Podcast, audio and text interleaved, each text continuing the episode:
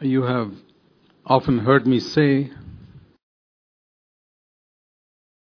that we can live by one verse. Do you remember what that is? It's in Philippians chapter 2.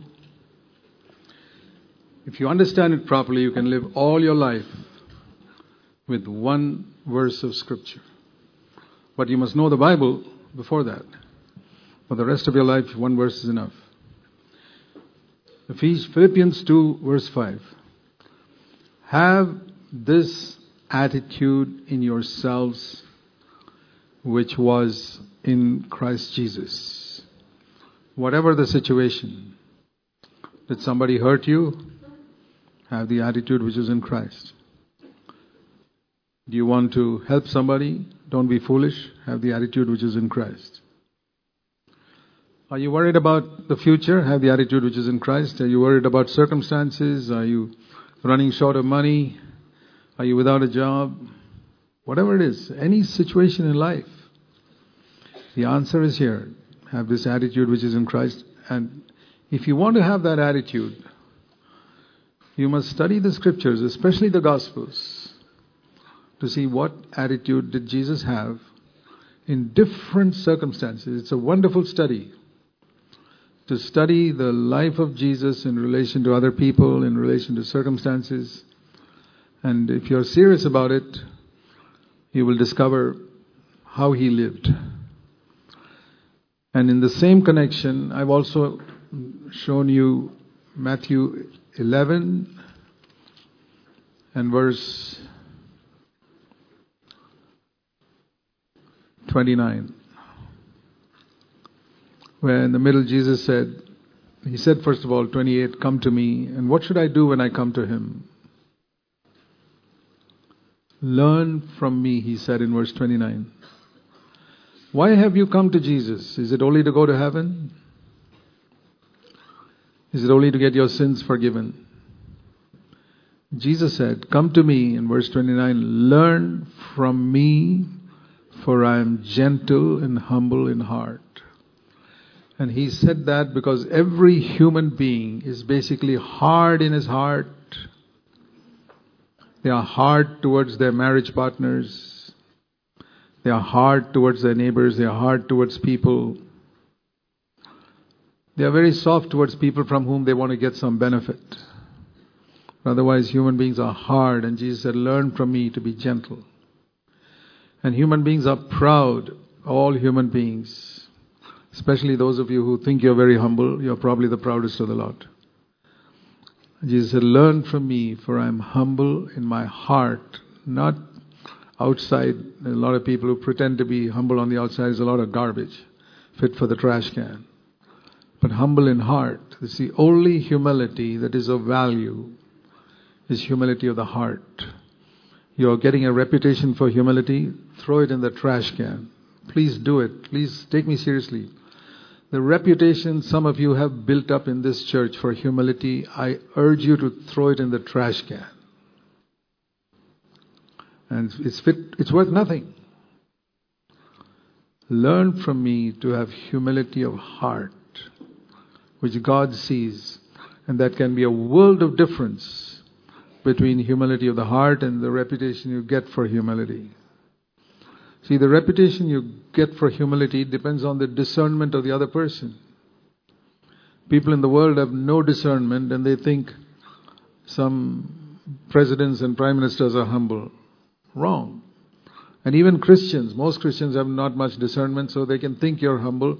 You're foolish if you take their opinion. Their opinion is worth nothing. Why are you so excited that people think you're humble? I'm amused and amazed. Do, do you think they, they see what's inside your heart? Do you realize that man looks on the outward appearance, but God looks at the heart? Learn from me, for I am humble in heart. These are strong exhortations. Learn from me. It's a school. The Christian life is a school where Jesus is the only professor, teaches us through the Holy Spirit and it's not 25 people sitting in a class, it's one on one private tuition that He gives to each one of us And the first thing he wants us to learn is humility of heart, more than knowledge of the Bible. Knowledge of the Bible, purpose of knowledge of Scripture is to lead you to humility of heart.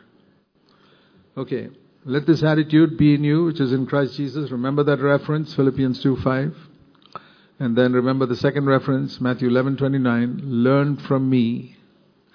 And a third verse. I want you to remember these three verses always. Even if you don't remember the references. The other is Hebrews chapter 12 and verse 2. Looking unto Jesus, or as the NASB says, fixing our eyes on Jesus. That means looking away from everything else unto Jesus alone. So you have three wonderful exhortations.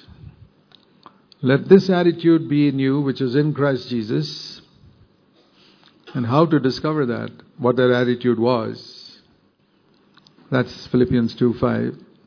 Go to Matthew eleven twenty nine. Learn from me, for I am gentle and humble in heart Gentleness and humility go together. If you are humble in heart, you will be gentle. If you're not gentle, it's because you're not humble in heart. And the other way around, too.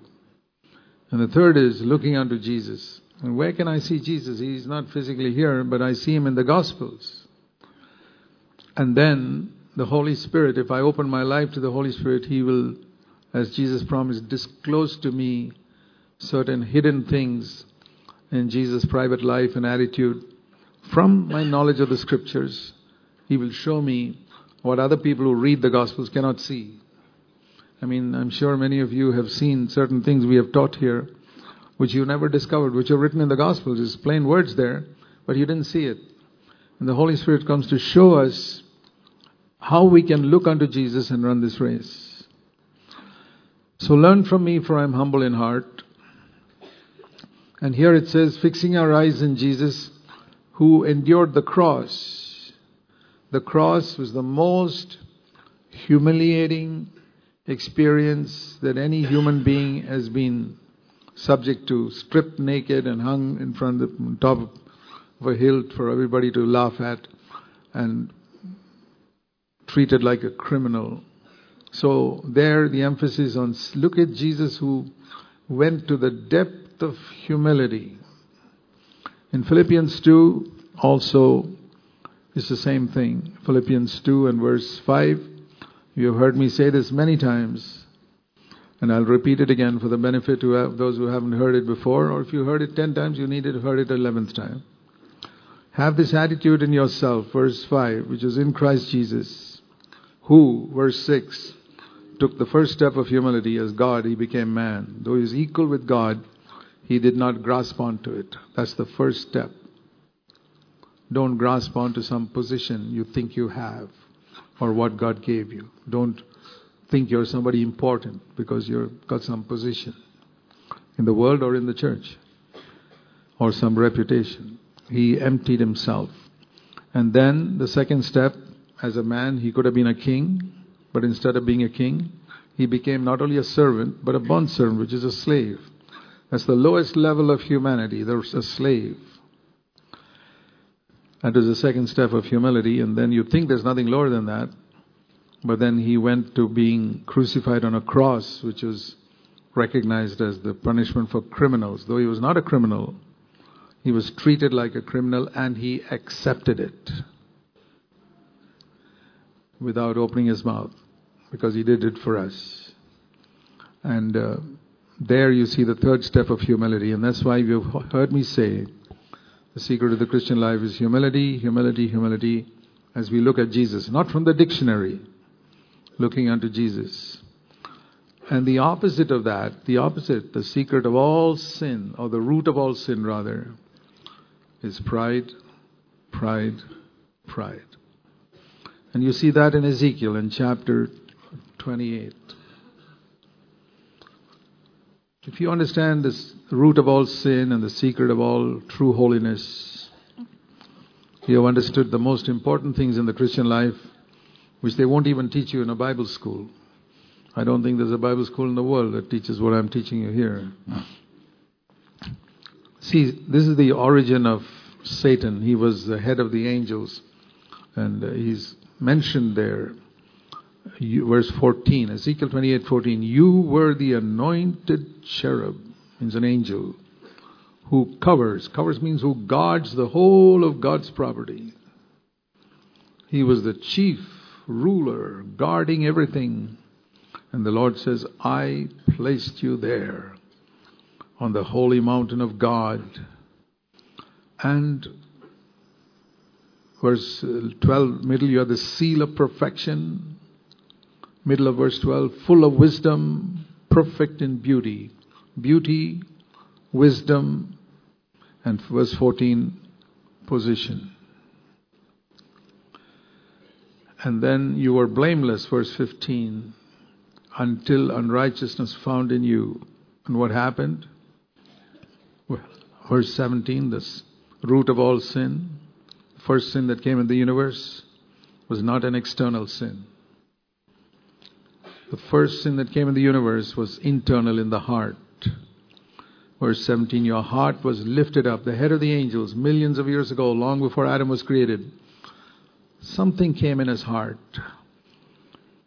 See, the planets and trees and all, they obey God. They never become proud. There's no pride or humility in them. They're just laws. They live by laws.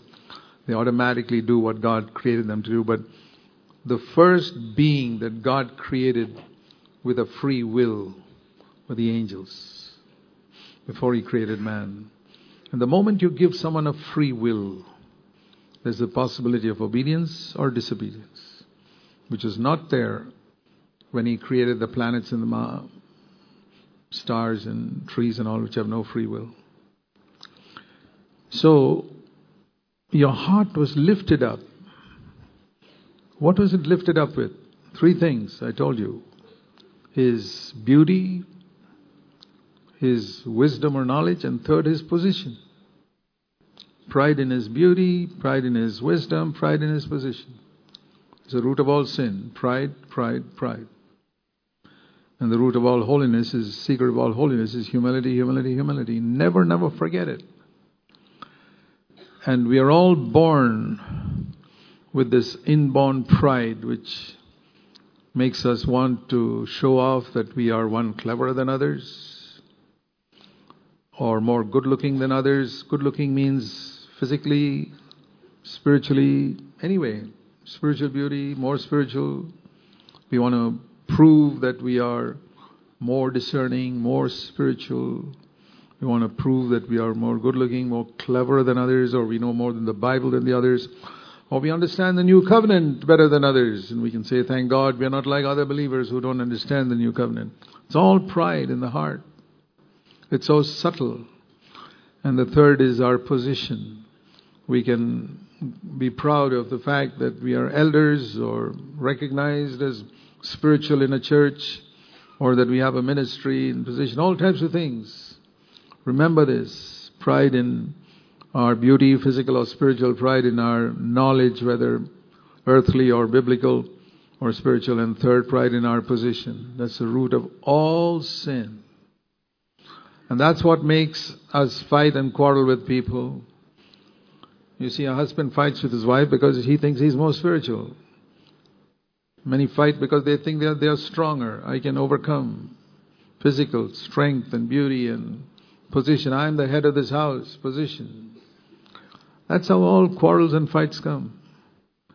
And uh, the same out in the world, or because they browbeat other people saying, I'm cleverer than you, you better not listen. That's how it is in so many cults where one person just forces his view on everybody else and you better accept what I say. And uh, with position and beauty and at the number of actors and actresses who ruined their life because they were physically good looking. Thank God you are not so good looking that you didn't end up in the movie industry and destroy your life.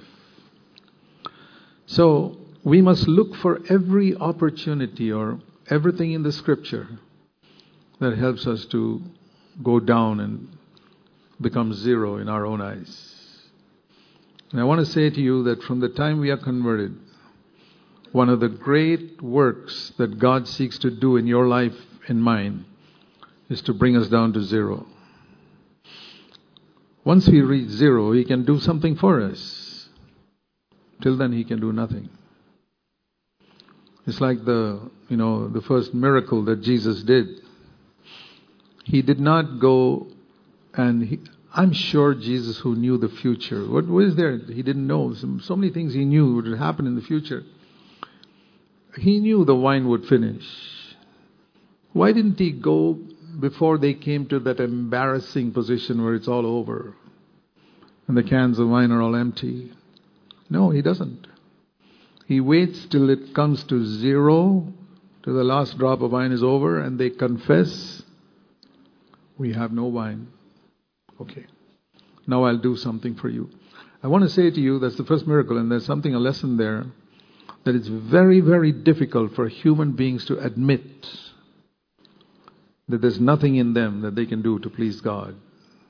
I always feel there's something in me. And also, take this matter of uh, you can also feel that God chose me because of something in me. Absolute nonsense. There was nothing in you that made God choose you. Oh, maybe you had a little desire after Him. Ah, that's why you don't grow spiritually. Because you haven't come to zero. You think that there was something in you that made God choose you. If I were to ask you, why, why did God choose you and not some other members in your own family?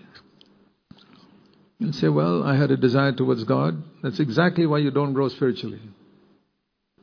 Because you think there was something in you which makes you a little better than the other people. Why is it you found the truth in CFC which some other Christians haven't found? Because you think, oh, you had a hunger after God. Uh-huh. That's why you've come to CFC and you've hardly grown at all. I've seen people sit here for 40 years and they've not grown spiritually. They don't think so. They think they've grown. They've grown in knowledge. But they haven't. They haven't grown spiritually. They haven't grown in humility. The only growth I recognize is humility because that's the only growth Jesus recognizes. And if you guys are not growing in humility, I want to tell you don't worry about my not recognizing you. God doesn't recognize you. That's serious. but that's the only thing that I value because I say, I want to see how much grace God has given a person. That shows me God's estimate of that person. And I know that God gives grace only to the humble. You can think whatever you may like about yourself and have tremendous amount of Bible knowledge and gifts and ability and all that. But if God doesn't see you're humble, you just will not get grace.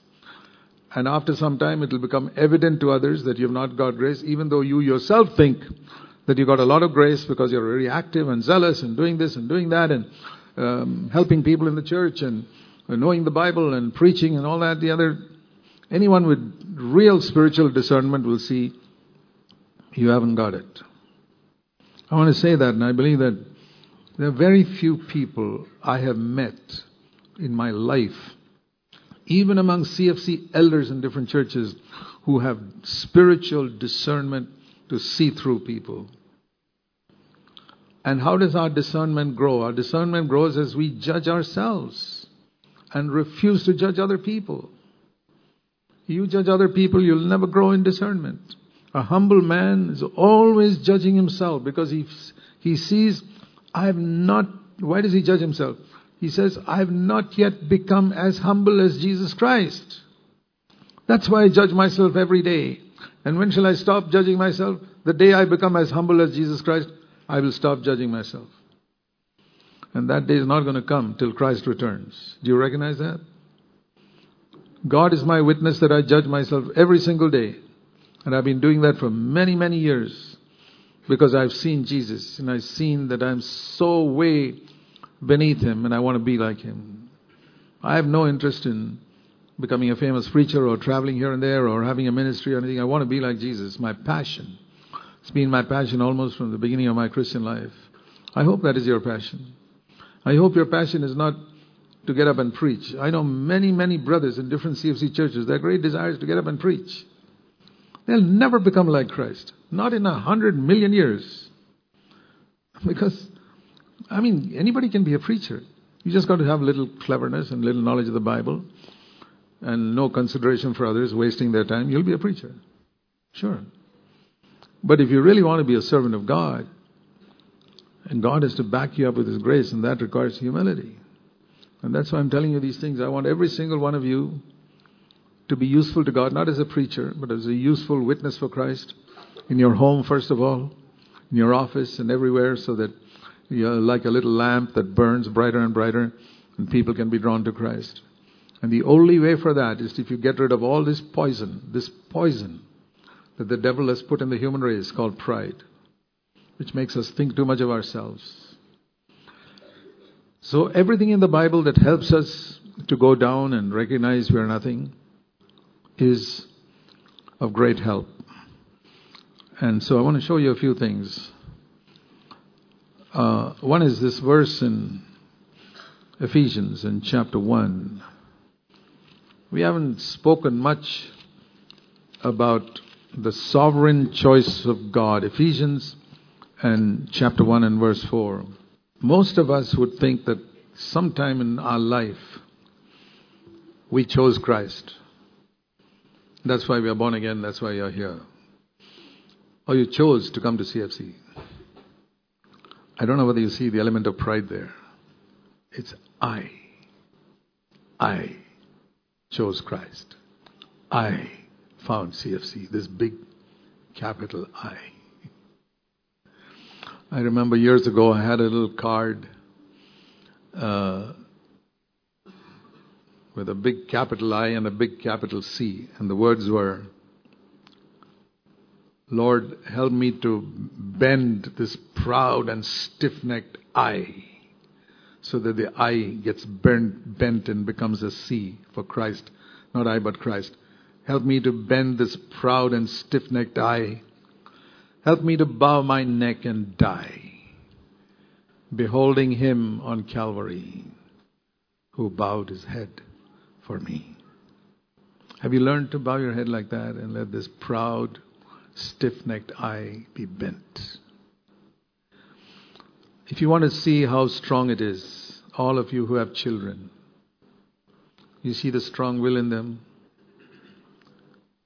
Who gets a, who's got a humble, submissive child? If you got one like that, he's probably retarded and does not know what he's doing. But any normal child is proud and stiff necked.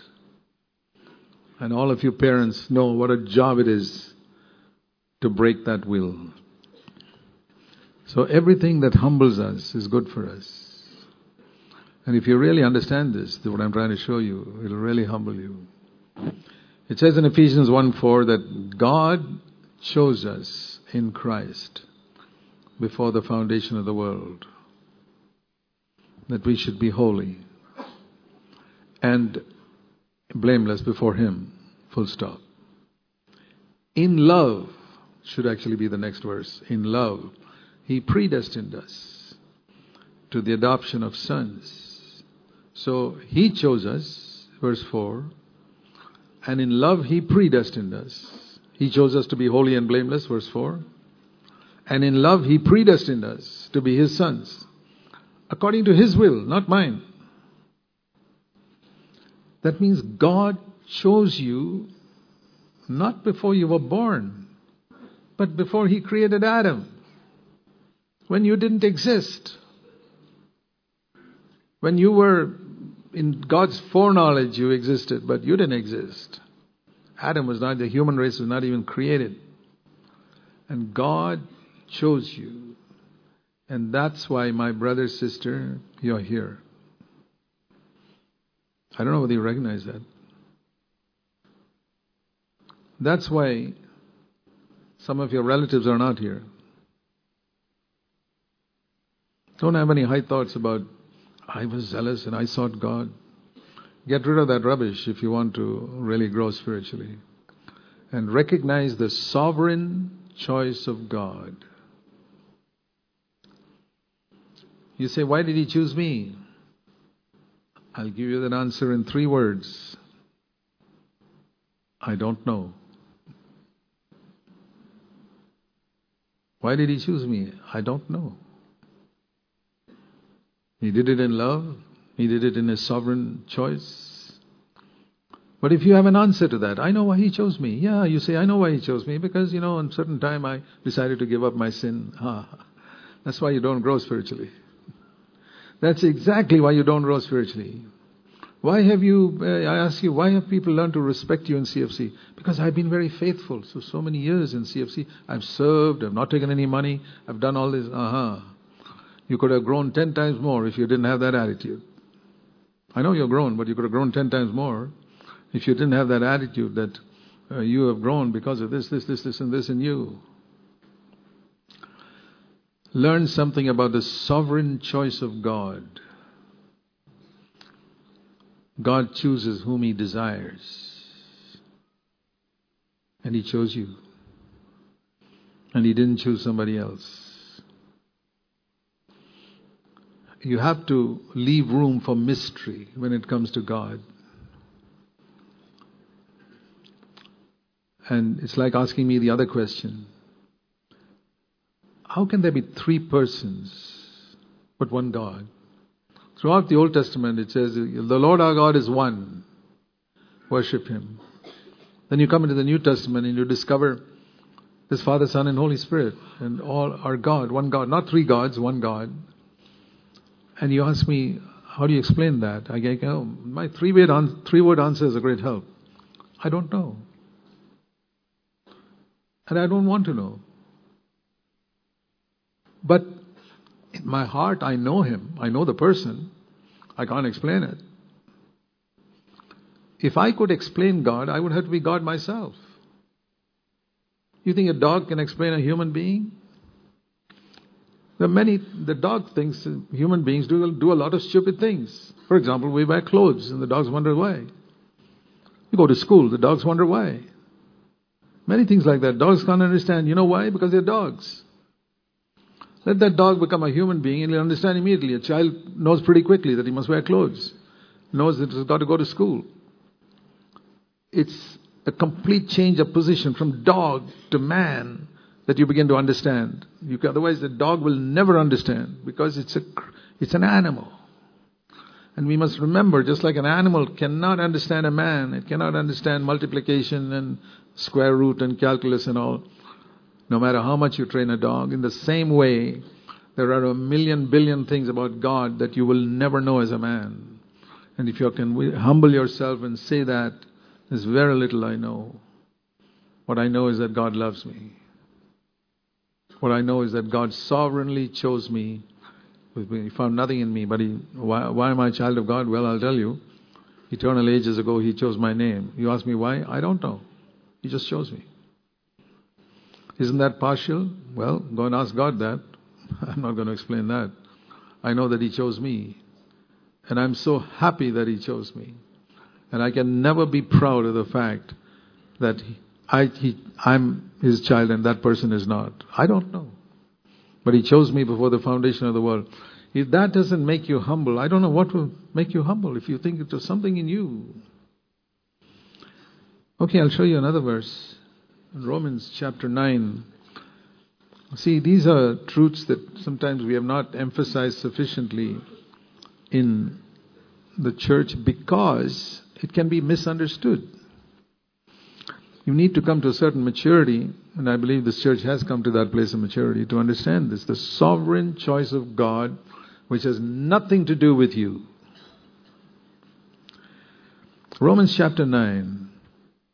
See, it says here about Isaac's two children. Isaiah, uh, Romans, Romans chapter 9, verse 10. Rebekah, when she had conceived twins by our father Isaac, listen to this. Although the twins were not yet born, Romans 9:11, and they had not done anything good or bad so far, in order that God's purpose will stand according to His sovereign choice and not according to works. But it entirely depends on Him who calls. It was said to Rebekah, Your older twin will serve the younger twin. And it is written, Jacob I loved, but Esau I hated. That means compared to Jacob. God doesn't hate anyone, but he hates sinners, of course. So Jacob I loved, but Esau I hated. And then, of course, immediately the clever person, maybe there are some clever people sitting here, question, what's that? That's injustice. Well, that's what it says in the next verse, 14. What shall we say then? you say there's injustice with God? There is no injustice with God. Is there? Are you accusing God of being unjust? Saying he chooses one twin and not the other inside the womb itself before they have done anything good or bad? That before you were born, before you did anything good or bad, he chose you? Why in the world? Some of you were born in non Christian families. Why in the world did God choose you? But there are millions of others born in Christian families whom He has not chosen. The sovereign choice of God. God has a right, because He created this universe, to do what He likes. If you want a God whom you can explain completely, that God will be a human being. That's how so many religions have come up. All the gods of religions are human beings. And even those who say that, who cannot explain the three persons in one God, so they say, you know what, some Christians say this Jesus is in Himself, Father, Son, and Holy Spirit. Lord, Jesus Christ. Lord is Father, Jesus Son, Christ is the anointed, Holy Spirit. There's one person. Why do they explain it like that? Because the human mind says, I must be able to explain it. It's a dog saying, Well, I'm trying to explain square root. And he tries and tries and finds some stupid explanation. And he thinks there's an explanation. He doesn't have a clue. That's exactly what you must remember. Whenever you think you can explain the Trinity, think of a dog trying to explain square root or calculus. He can't do it, neither can you. We just leave room for mystery. I always tell people leave room for mystery when it comes to God. And the same way here, the sovereign choice of God, leave room for mystery um, you may say, well, does that cancel out that whosoever believes will be saved? No, it doesn't. Both are true. God's truth, two truths, are like parallel lines. I don't know whether you know the mathematical definition of parallel lines, the layman's definition of parallel lines, like the parallel lines on a railway track are two lines that never meet. That is a layman's definition. But if you go to a mathematician and ask him, what is the definition of a parallel line? He'll say parallel lines are those two lines that meet at infinity. That is the accurate mathematical definition of parallel lines. So, two truths that meet only in the infinite God my finite mind will never be able to explain. The sovereign choice of God, and yet whosoever believes will be saved. Hey, this looks like contradiction. To my mind, like a dog can't understand a man, I can't understand it. But I believe it. And I feel that it's possible that most of us have only believed one side of it, which is correct, one, one, one parallel line. I chose Christ. Whoever believes will be saved. I repented and I believe. True. But if you don't accept the other parallel line that God sovereignly chooses, you will never be truly humble. You'll always have a little bit of pride in you that you chose God. Or you are what you are because of certain decisions you made, or because you judge yourself and you did this and you did that, and you denied yourself here and you gave up that and you gave up this, which is all true. There's only one parallel line. I'm trying to emphasize the other parallel line today to bring a balance in us. It's not eliminating this. I'm not saying knock out this railway line so that we'll run the train on this one track. No. Or one line. You need both. But I'm saying some of you guys have not laid the other line. And so the train's not moving as it should. You only laid one line which is necessary. Here's the other one. God sovereignly chose you before you were even born. Just like Esau? Why, why was Jacob chosen? Tell me a reason. Before they were born, before they did anything bad or good, and before you did anything bad or good, God just chose you. That's what he's trying to say here. And then you say there's injustice with God. You wonder why didn't he choose that guy or some relative of yours? I say, I don't know. Then you say God is unjust. No, there can never be injustice with God. I mean, there's a lot of there's a lot of foolishness in our heads if we try to imagine to judge God Himself, to wonder whether He's injustices. I'll tell you another thing. Our sense of justice is also so limited. It's like a drop in the ocean. God's wisdom is like an ocean, and my wisdom is like a drop, and I'm trying to fathom God's wisdom. I got to humble myself. He says, Well, supposing God says, like he said to Moses, I'm going to have mercy on whom I'm going to have mercy. And I'm going to have compassion on whom I'm going to have compassion. Well, so then it doesn't depend on the man who wills or the man who runs, but on God who has mercy. Can you accept that statement? It had nothing to do with your choosing or your running. God just decided to have mercy on you. Remember that, my brother, sister, all your life. It will really humble you and it will make you grow in grace. It has helped me tremendously in my life. I'm telling you the truth. To recognize many times when I wake up in the morning, God sovereignly chose me. It's not got to do with my choice. And it says in verse 17, the scripture says to Pharaoh, I raised you up with a purpose. God's telling Pharaoh, you know why I allowed you to come up and become Pharaoh in Egypt?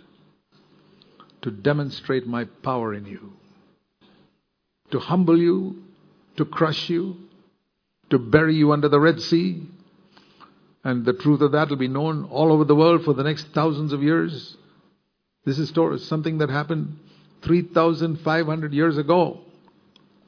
All over the world, 3,500 years, people have heard that how God humbled Pharaoh and buried him and his army under the Red Sea. I chose you for that purpose, to demonstrate my power, so that my name will be proclaimed throughout the whole earth. And you say, boy, you mean God does things like that? He certainly does. Don't accuse God of injustice. You're not the judge of God. God is the judge. That is another area where you find many Christians sometimes try to judge God. They say, How can God do this? How can He allow this? How can He allow those wicked people to prosper? And the sincere God fearing man is suffering. Or, How is it I prayed and He didn't answer? Aha. that itself shows arrogant pride. I did what Jesus said. I asked in Jesus' name, I prayed, and He didn't heal me. Who in the world do you think you are, my brother, sister? You haven't become small enough. You see, I prayed in faith. Well, you'd really have real faith if you had small enough. What you have is not faith. You're too big in your mind to have faith. You think you're a somebody. Well, so it says in verse 18 So God has mercy on whomever He desires, and He hardens whomever He desires. Can you accept that? I can. It's the other parallel line. They meet at infinity. They don't meet in my finite mind. They will never meet in my finite mind. I'll never be able to explain it all my life. I wonder if I'll be able to explain it even in eternity. Because I'm not going to be infinite in eternity. I'll be like Jesus, but I will not be infinite. No. So I don't need to explain it. I know it is true. There are many things, even in the earth, I can't explain, but I know it's true. You know, when I've studied a little bit about the wonders of the working of the human body, the heart, the blood vessels, and the different nerves, and so many things inside the body as I've read and studied a little bit about it, I'm amazed that I have lived up to this age. I say, I say, I should have probably died at one week. that all these things are functioning so perfectly, and we eat so many things that are not good for us. We get hurt in so many ways, and still we are alive today. Haven't you, have you ever wondered about how miraculously your body works and restores things which are damaged? And it's to me a wonder, the human body. It humbles me. I don't take anything for granted.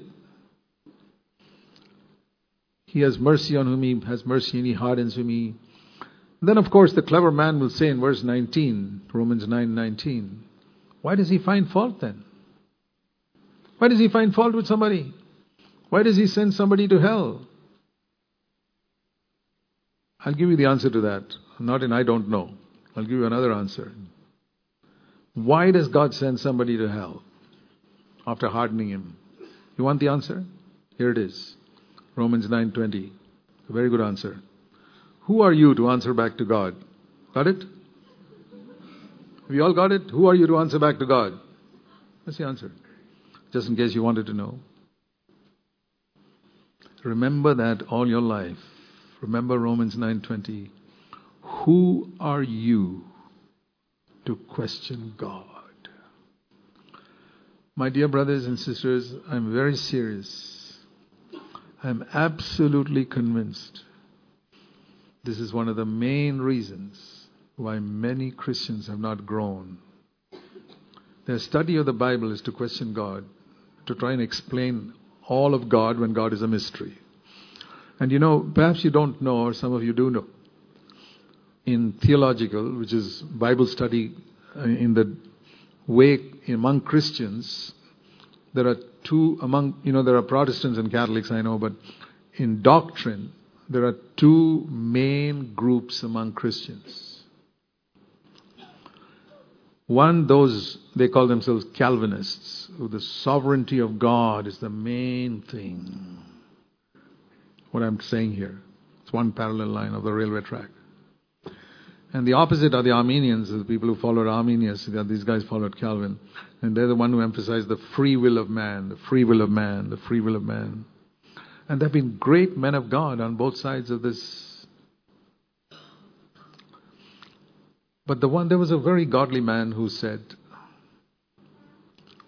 The truth does not lie in one extreme, neither does it lie in the other extreme. Much less does it lie in the middle. It's not by joining both these parallel lines together in the middle and make one track. That's not it either. The truth lies in both extremes held at the same time. Leaving those parallel lines without trying to join them, saying, they will never meet in my mind. Parallel lines meet only in infinity. Only an infinite, all wise God can explain how he sovereignly chooses people and how he gives man free will to choose. I cannot explain it. I'll tell you, almost all of Christendom is divided into one of these two. Some who say, I chose, I chose, and I accepted Christ. And that's it. That's a very good one line of the railway track, but you haven't got it all. And if you don't have the other, your train will not run the way it should. And then there are the people on the other side who say, well, God sovereignly chose me.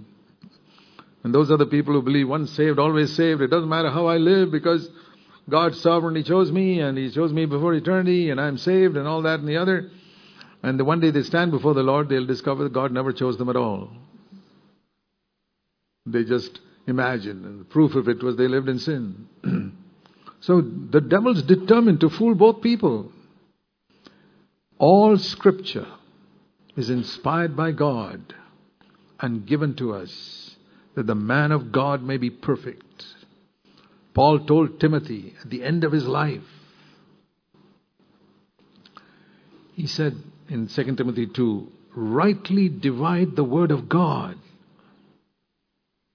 Be diligent, study hard to rightly divide the word of God. So many people are twisting it. Okay, another thing here in Romans 9. You say, who are you to answer back to God? Romans 9:20. The thing that is being molded cannot say to the molder, "Why did you make me like this?" And one more answer to your question, why did God choose me and not some other member in my family or somebody else? Why did God bring me here and some others are not here who are gone into a wayward type of Christianity? Or why did some people come here and then fall away and go away because they thought the message was too strong. It's not in my hands. You may think it's in the hands of the elders. Let me tell you once and for all, it is not in the hands of the elders. Not at all. They may do certain things, but ultimately it's not in the hands of any elder. God is the one who decides. He hardens somebody, verse 9, 18, and he has mercy on somebody. Some who have mercy continue on in humility, and some who get hardened think too much of themselves and fall away. I've seen that happen in many CFC churches. I don't question it. I say, God, God is the one. I'm not God. And he, then here's another answer, verse 21. Doesn't the potter have a right over the clay to make one from the same lump of clay, mud, to make one vessel for honor, another vessel for common use? And you know, there are potters who make very, very expensive carved designs with clay. They put some color into it and these very, very expensive vessels that are sold for thousands of rupees. And then there's a, that other mud pot made from the same clay, which people drink a little tea from in North India and throw it away, worth nothing. You see that in the railway stations in North India. Clay cups.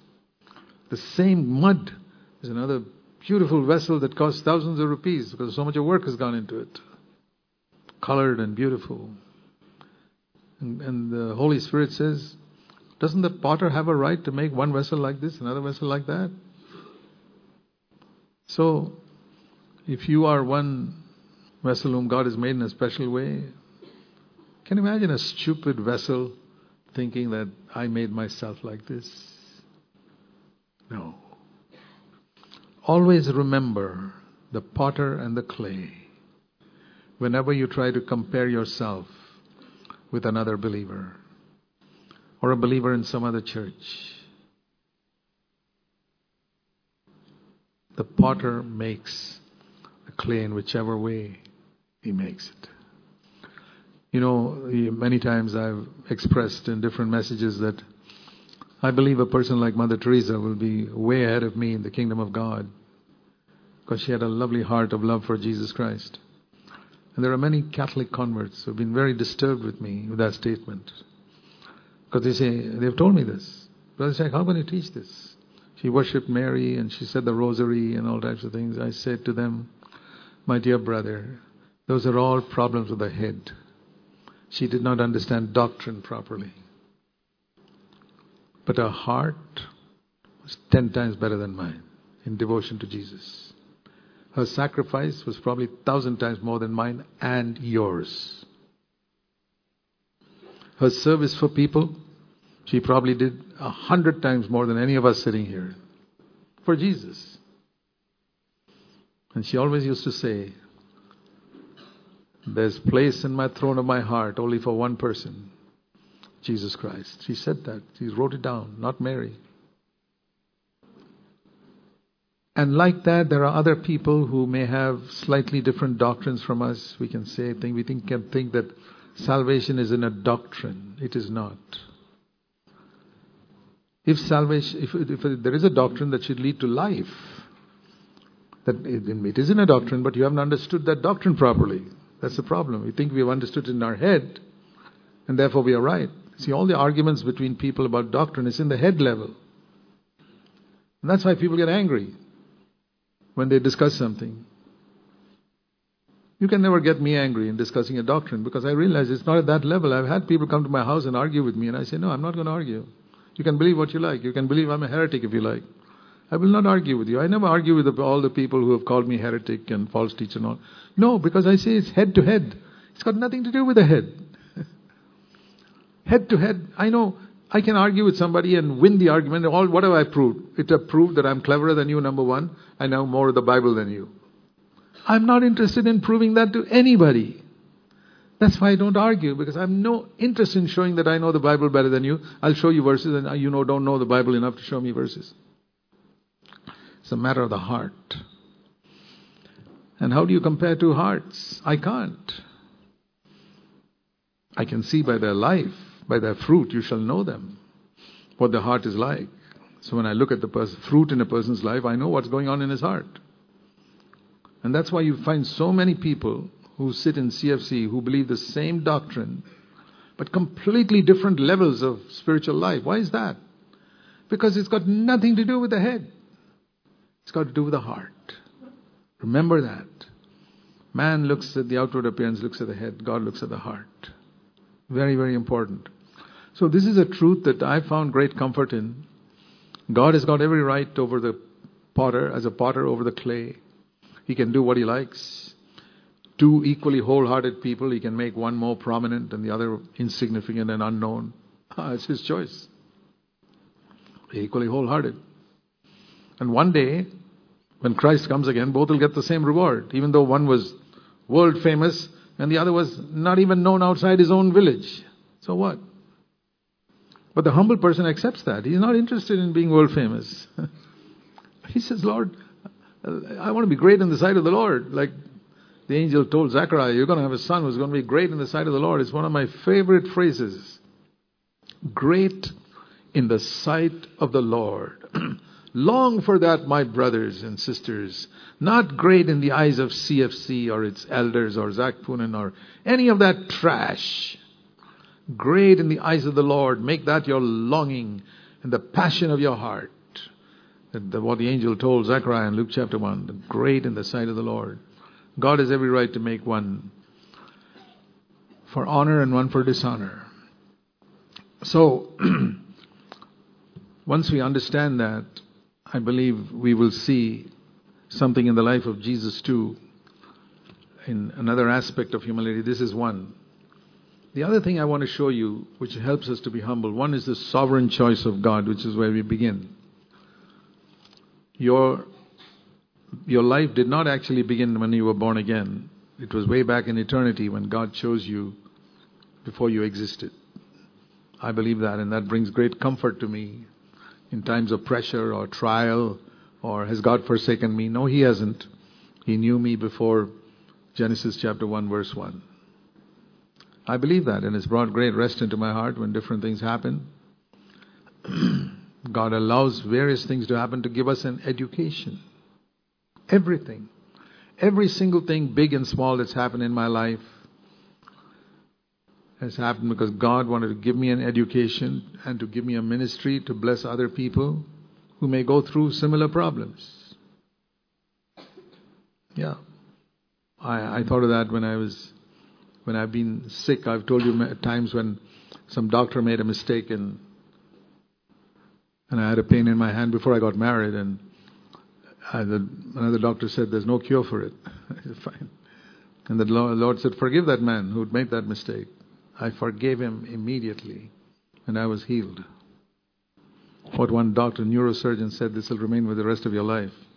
It went off immediately. Forgiveness.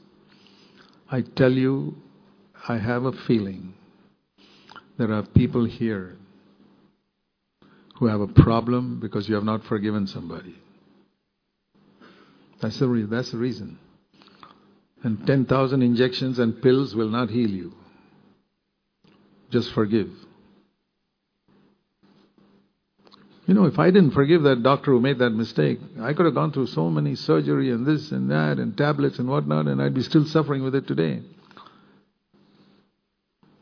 And that's not the only time. There are doctors who made mistakes in my body even after that, and I've always forgiven and I've been perfectly healthy. Forgiveness has got a tremendous power to heal. I'll tell you that. Ask yourself today is there somebody who hurt you? You have not forgiven.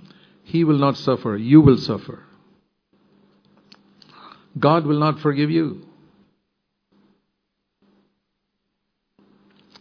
But you say, Brother Zac, you said the other day that Jesus said, if your brother comes to you and says, I repent, then forgive him. No, that's different. I'm talking about fellowship there. If you're talking about fellowship, definitely if a person lives in a repentant state in a church, he can't have fellowship, but you've got to still forgive him. There is a forgiveness that does not involve fellowship. That is with unbelievers and carnal Christians, like Jesus hung on the cross and he forgave without even their asking forgiveness. He said, Father, forgive them, they don't know what they're doing. And many, many, there may be believers like that with whom you have no relationship, no fellowship. You must forgive them instantly, even before they ask you, and even as soon as you hear about it. Somebody spoke against you, somebody did something, forgive immediately. Don't even wait. Don't even wait till you discover what happened. Forgive. I've always done that, and I've been a very happy man. But there are people who don't resolve things in a church. I forgive them in my heart, but I have no fellowship with them. How can you have fellowship when you don't walk in the light? The Bible says if we walk in the light, we have fellowship. If I walk in the light with you and you walk in the light with me, we have fellowship. But if you don't walk in the light, I'll still forgive you. Whatever way you hurt me, I'll forgive you. But I can't have fellowship. The Bible itself says I can't have fellowship. That's the meaning of that other passage in Luke 17:4 or in Matthew 18. He said, "You speak to your brother if he rebuke, if he sins, because you want to have fellowship with him. That's why you speak to him, and he doesn't listen to you. You still want to have fellowship with him. You take some elders with you and speak to him. He still doesn't listen to you. And then finally you tell the church and he doesn't bother about the church. He leaves the church. Okay, what to do? Have I forgiven him? Yes. Because in the same chapter he goes down to say in the end of that chapter, you've got to forgive him from your heart. But have I fellowship with him? Zero. See, it's this balance always which many people don't understand. They take one truth and exalt that, and they forget the other. It's always grace or truth. You need grace and truth to see the glory of God. You need the sovereignty of God and the free will of man together to see how God chooses. So here's another thing about Jesus which I want to show you. Learning from Jesus. Learn from me, for I am humble in heart. Where do I see the humility of heart of Jesus? Let me show you one example. In John chapter 5.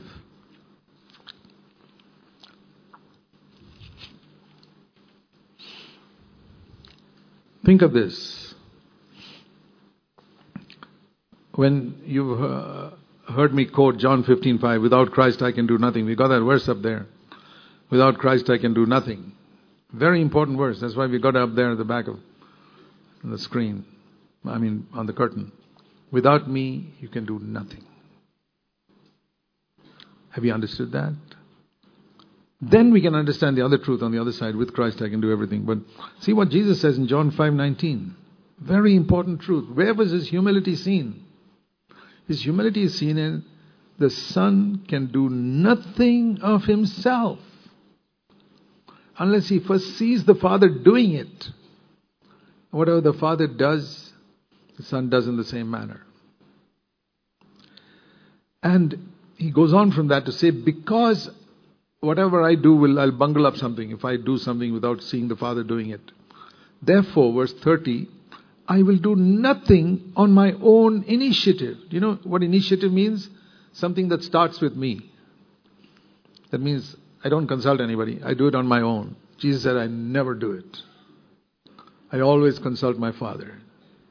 Not always asking, but a spontaneous life, which, you know, like the branch in the tree, always dependent, dependent, dependent, dependent, without always asking, just constant dependence nothing on its own initiative. Branch saying, I don't produce a single fruit on my own. I lean on the tree, and the tree produces the fruit. That's what Jesus is saying.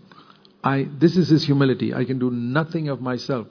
You've heard me many times quote the example of Jesus. You know that man whom Peter and John healed, Acts chapter 3, lame man? It says he was lame from childhood, and for 40 years he'd been lame, and they'd been laying him at the door of the temple for so many years. Can you imagine the number of times Jesus walked by him? Walked by that same man at the beautiful gate of the temple. And he would stretch out his hand to Jesus and say, Give me some money. And Jesus did not say, Silver and gold I have none, like Peter. He told Judas, Give him some money. Next day he comes, same man says, Judas, give him some money. For three and a half years, Judas, give him some money, give him some money. Why didn't he heal him? The father said, No. We have the idea that, oh, somebody is sick, I must have compassion and heal him. Jesus did not act on compassion. And you and I must not act on compassion if you want to follow Jesus. On hearing the will of the Father. I have given money to people out of compassion, which I have regretted. It looked like compassion. It's like helping the prodigal son who's far away from the father's house and I keep on feeding him and he never goes back to his father's house. Is that an act of compassion? It's an act of stupidity. Let that fellow suffer. Let him eat what the pigs are eating until he repents and goes back to his father's house. That is divine wisdom. That's what I learn about God there in that story. God is so loving that he wants his son back to him, fellowship with him, so he does not send him money. He does not send him food packets. Stupid Christians will go and give him food packets and money to make sure the fellow goes to hell. But God loves him so much, he doesn't want him to go to hell, so he does not send him food packets, he does not send him money. How many Christians have that wisdom? I find very, very few. Because they do things in their own initiative. Jesus said, Man shall not live by bread alone, but by every word that proceeds from the Father. But no, no, no, I don't have to wait proceed from the Father. I can do things on my own. I've studied the Bible enough. I'm a mature Christian. Now I've got compassion. I want to help this person. Okay, go ahead. I'll tell you, when Christ comes again, we will see how many problems we caused among God's people with our not seeking God to know whether what I should do in this case. Because we are so proud. Why do I have to consult God? I know, I know all the rules. I live by rules. That is going back under the law. Jesus never lived by the law, he lived by. When you're hungry, if you have power to turn stones into bread, can you turn stones into bread? Yeah, if you're a human being, yes. Jesus said, No. I've, I got power to turn stones into bread, but I will not use that power. I'll use it to bless others. He used it to help 5,000 people to turn, multiply bread. But when it came to himself, Father, what do you say? No. And even there, the father said, he asked the father, the father said, Yeah, make for them. And he made bread for them. He lived by the father. So this man is laid at the gate of the temple. If Jesus had healed him, you'd have got up and walked. And maybe one or two people would have got converted. And then when Peter and John came by later, there was nobody there. But when Peter and John healed him, you read later on in the next chapter that 5,000 people got converted. Imagine Jesus could have spoilt that by doing something out of human compassion. I better heal him. I've got power. I'll Let me heal him now, right now. That's a classic example. So, that's one mark of Jesus' humility. I have the power to heal this man. Father, shall I do it? And the father says, No. Well, let me give you another example, which is even more striking. You know the story where it's just in the same John chapter 5 earlier. Jesus went to a sheep pool called Bethesda. And these lay a multitude of people who were, verse 3, sick, blind, lame, withered. How, how many do you think is a multitude? Will you call 10 people a multitude? Will you call 15 people a multitude? A multi- multitude means must be at least 100 people there, minimum, crowding around this lake where, or this pool where once, a, once in a while an angel would come and stir the waters, and the first person who jumped in uh, would be healed. And immediately a clever person says, Why did God heal only the first person? You know the answer to that? Who are you, O man, to answer back to God? Got it? Please remember that answer whenever you have a question about why God does some things in a certain way. Why didn't God heal my child? Why did that child die? Get the answer in Romans 9. Who are you, O man, to answer back to God? Take your position as a human being. Okay? And there was this man who had been ill for 38 years, verse 11, verse 5. And Jesus goes there and asks him, Do you want to get well? He said, I have nobody to help me. Jesus, get up, pick up your pallet and walk. And immediately, verse 9, you got, no, you, you got to use your imagination a bit. You know, shut your eyes and imagine the pool of Bethesda, hundreds of people hanging around the pool. It's not a big one square mile area. It's a small pool. All these people crowding around. And Jesus coming there and they hear him talking to this man who's, they all know him, lying there for eight, 38 years. Get up and walk. And all these people hear him, they see him getting up and walking. What would you do if you were one of those blind, lame people there? Tell me. You'd say, Hey, Jesus, I'm here too. I know I'd do that. Jesus walks away. Doesn't he have compassion for all the other multitude of people? Like these people who helped the prodigal son and the pig's farm with compassion. Doesn't have Jesus have compassion on all these? Doesn't he have power? Why does he leave them all there, sick? Who are you, O oh man, to question God? Why didn't he do it? I'll give you the answer. He had no word from the Father to heal those hundred people. He never felt he had the power. The power was with the Father. The Son can do. Later on, he explains it. In the same chapter, he explains it. In verse 19, uh, verse 19 I can do nothing unless the Father tells me to do it. And the Father told me to heal one man, I healed him. And the rest of the people, I didn't heal. Have you seen the connection between verse 19 and what happened in the pool of Bethesda? That is the answer to what happened earlier in that chapter. The Son can do nothing of himself. That's his humility. Today there are so many healers who say, I've got the power to heal. I'm going to, hey, I'm going to heal all of you. Come on. You know, the hoaxes that go on. They have not understood John chapter 5. If there was one person who had the power to heal everyone, it was Jesus. And there were times when it says he healed all of them because he heard the Father. And here's a time when he healed one out of a hundred. Most people don't understand that this was the greatest healer who walked on this earth. Humility, humility, humility. I can do nothing. I will not do anything without the Father prompting me. The greatest men of God I have known on earth are not the greatest preachers. No. It's the ones who have always had this attitude, even if they don't say it. Let me pray about it. Let me pray about it. Now, that's a very pious thing to say, I know. Let's pray about it. It's a very sanctified, holy thing that people say. But I mean an attitude where say, Shall I do it? Me pray about it. Should I help this person? Let me pray about it. Most people don't do that because they're so full of themselves they say, I've got the money, I've got the resources, I'm going to help that person. Okay, go ahead. That's because you're not spiritual. Jesus was spiritual. He said, I won't do anything. I know all these people need healing, but if the Father says no, I say no. That's it.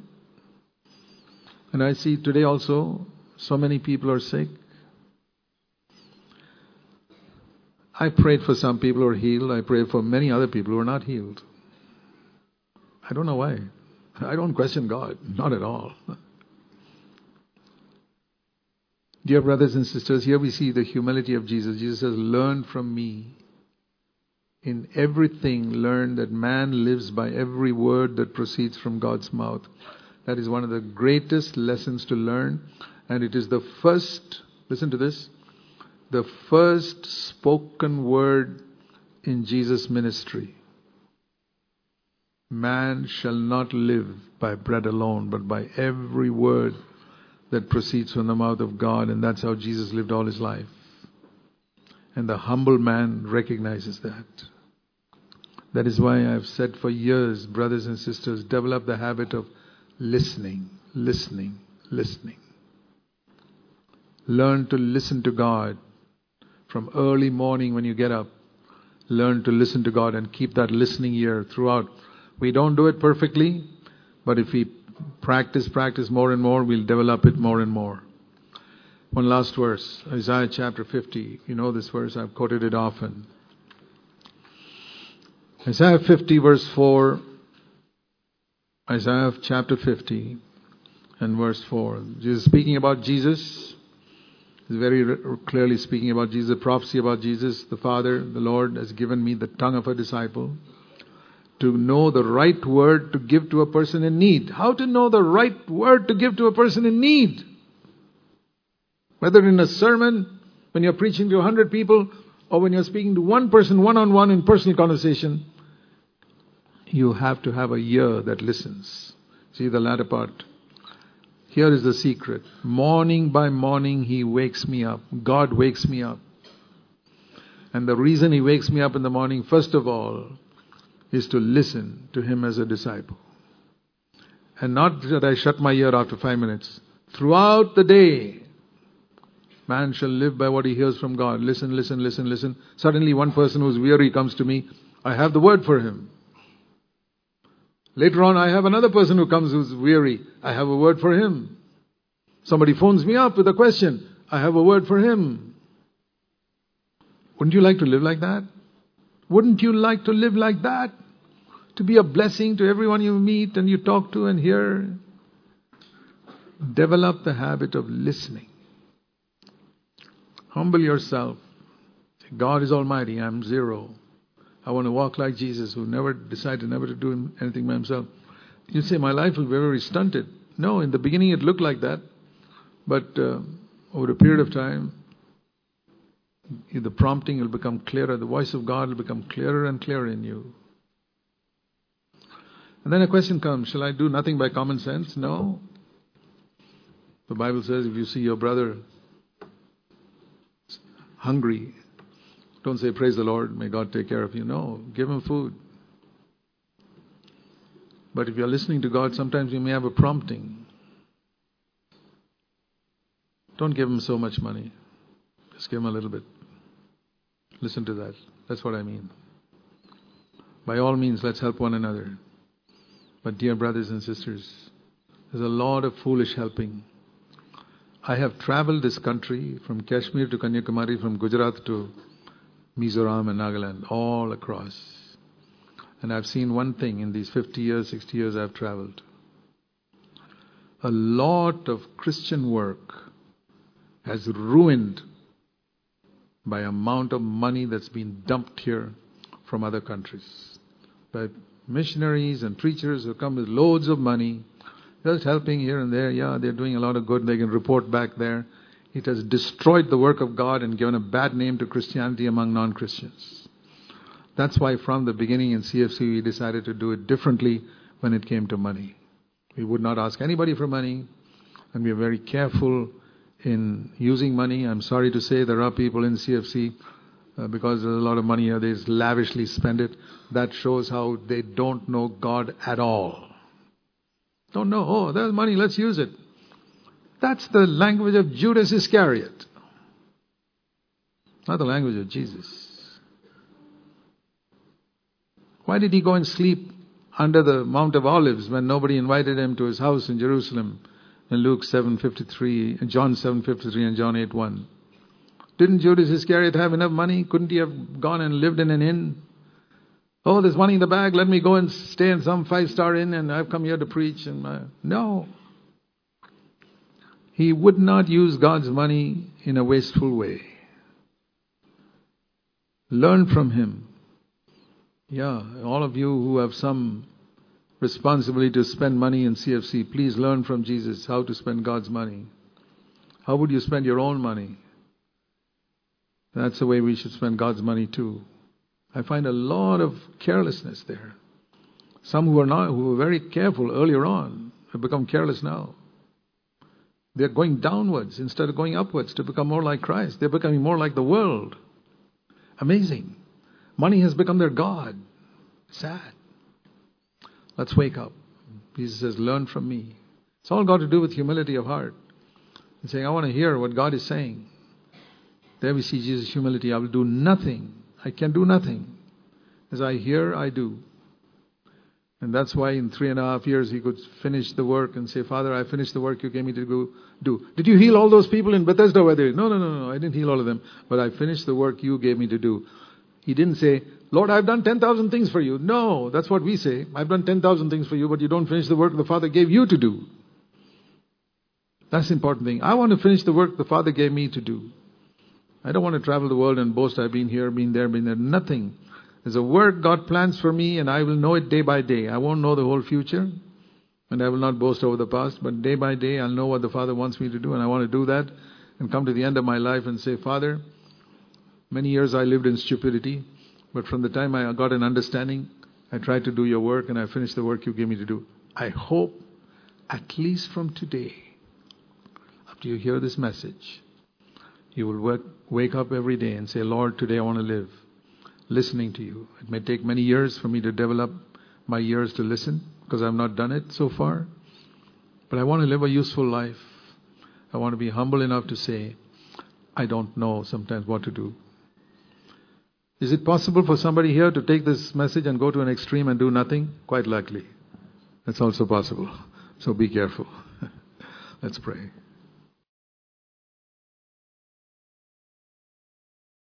Heavenly Father, we know that relationship with you is a mystery. So many Christians think they can explain it all like 2 plus 2 is 4. It's not that easy, I know. Help us to humble ourselves and leave room for mystery in our relationship with you. And yet to know that you're a loving Father who eagerly desires to lead us and guide us every day. Help us, Lord, to learn humility from Jesus and to avoid the way of pride and arrogance that makes us think that we can do anything for you. We can do nothing. We lean on you, Lord. Help us, we pray. Never to forget the lessons you teach us all the days of our life. We pray in Jesus' name. Amen.